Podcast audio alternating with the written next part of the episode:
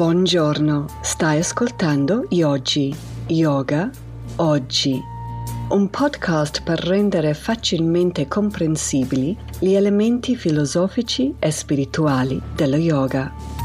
Quelle parole risuonano come un dolcissimo, ma al tempo stesso selvaggio, richiamo alla pratica. Con me, Tess Prevet.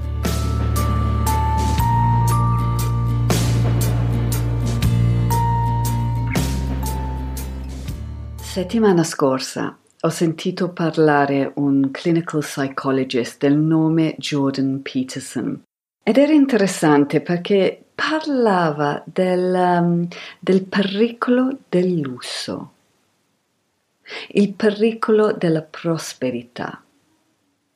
E per spiegare cosa voleva dire con questo ha dato un esempio. E lui ha spiegato che negli Stati Uniti i figli di immigranti asiatici vanno molto meglio a scuola rispetto ai loro coetanei americani. Cioè, a livello educativo sono avanti.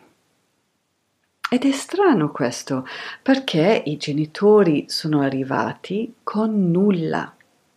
Questo vuol dire che fanno di tutto e di più per avere successo per se stessi e per i loro figli. La cosa interessante è che alla terza generazione questo ampio margine a livello educativo sparisce del tutto e diventano allora uguali ai loro coetanei americani per quanto riguarda i risultati a scuola e uno dice ma com'è possibile? Come mai? Cosa succede alla terza generazione? Beh, i genitori sono diventati più benestanti, hanno più risorse, più tempo. Con loro sudati dollari e guadagni, la vita è diventata più comoda ma questo ha un side effect, un effetto collaterale di ammazzare la motivazione e perciò anche il successo. Ed è paradossale questo perché gli americani benestanti, volevo dire buttano, gli americani spendono migliaia e migliaia di dollari per facilitare la vita dei loro figli, per ottenere il migliore educazione, eccetera, eccetera. E tutto questo per cosa? Per garantire che i loro figli crescano successful, con il successo forti, maturi, responsabili e successful. E per garantire questo sembra che c'è più chance con il meno, non dando di più. Jordan Peterson dice che quello che ci vuole è un sano privazione. Fantastico. Allora, almeno non lo so voi, ma io che sono genitore lo trovo molto difficile um, capire quando è una privazione troppo forte, dannoso e quando invece ci vuole. Questa è una cosa che, boh, magari in futuro riusciremo a capire. Comunque, un salubre privazione ci aiuta a crescere. E secondo me questa privazione salubre non basta solamente quando siamo ragazzi, quando siamo adolescenti, ma ci serve anche da adulti. Direi quasi che è fondamentale, perché la maturazione è un lavoro della vita, di tutta la vita.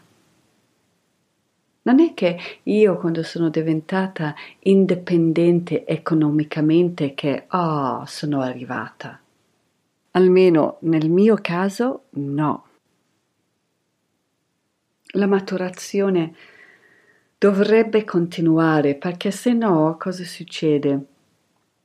Finisco un po' come una palla da ping pong a saltare da correre verso i miei desideri e correre lontano dalle mie avversioni.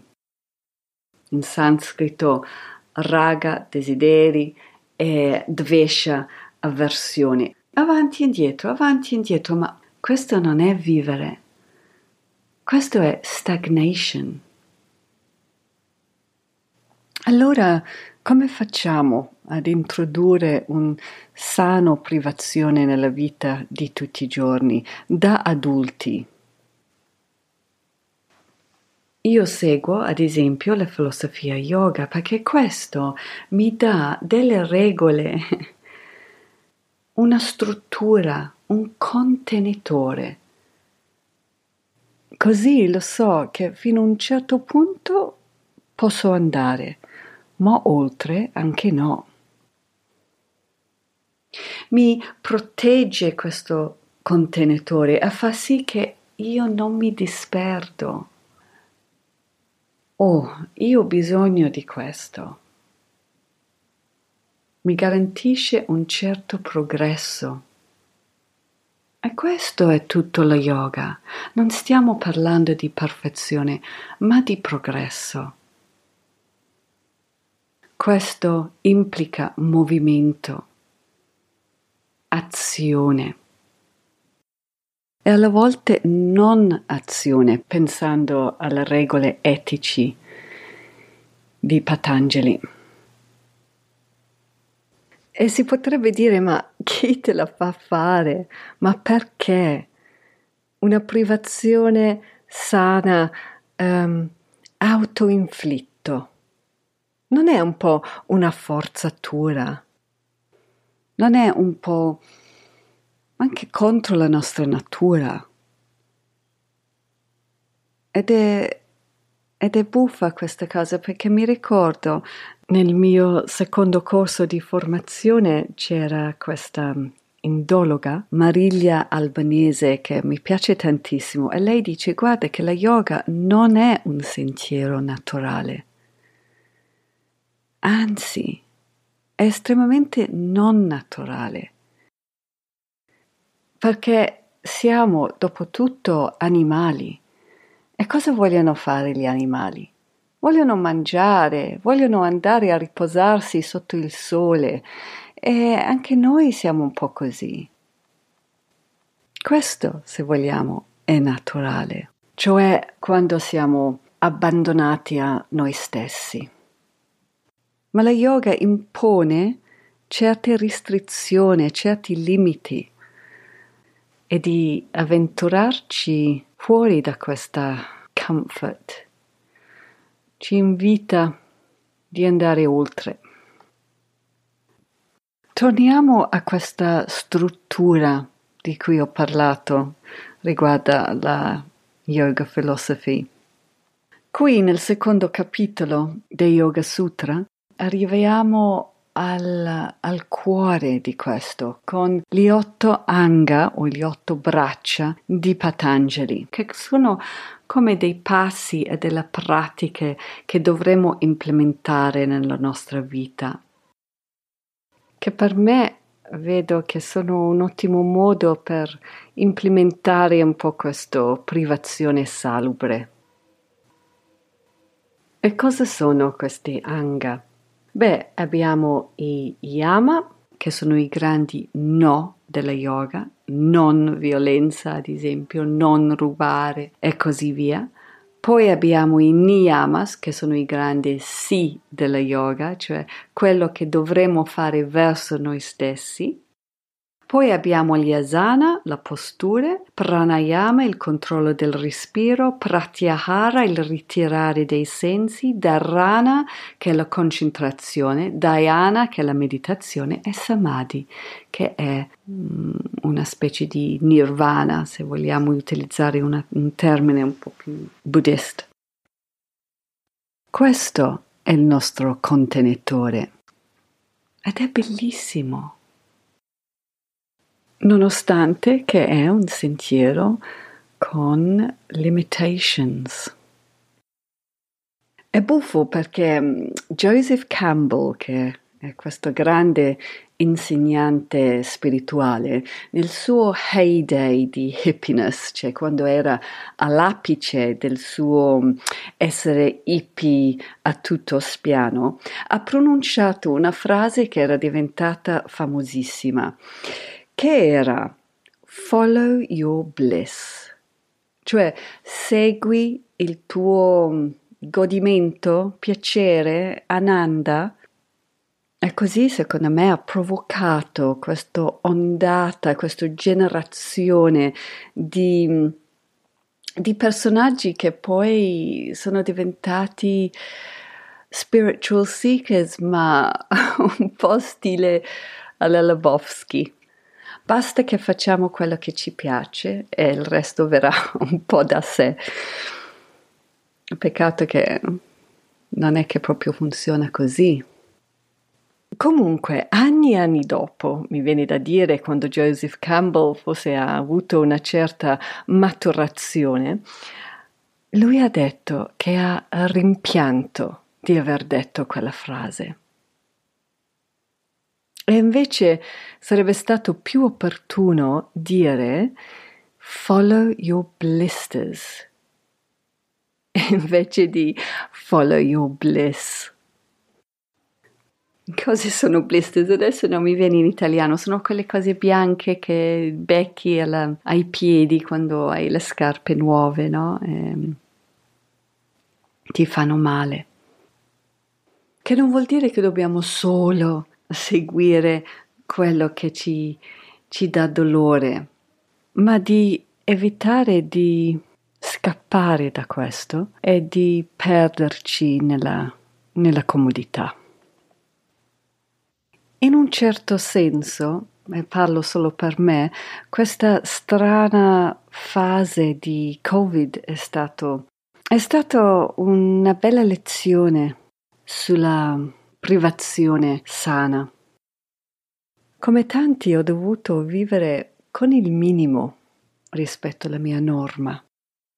E così non è stato tutto negativo, anche perché per fortuna non ho beccato il virus, è stata una, una palestra e sento che è stato un periodo di crescita.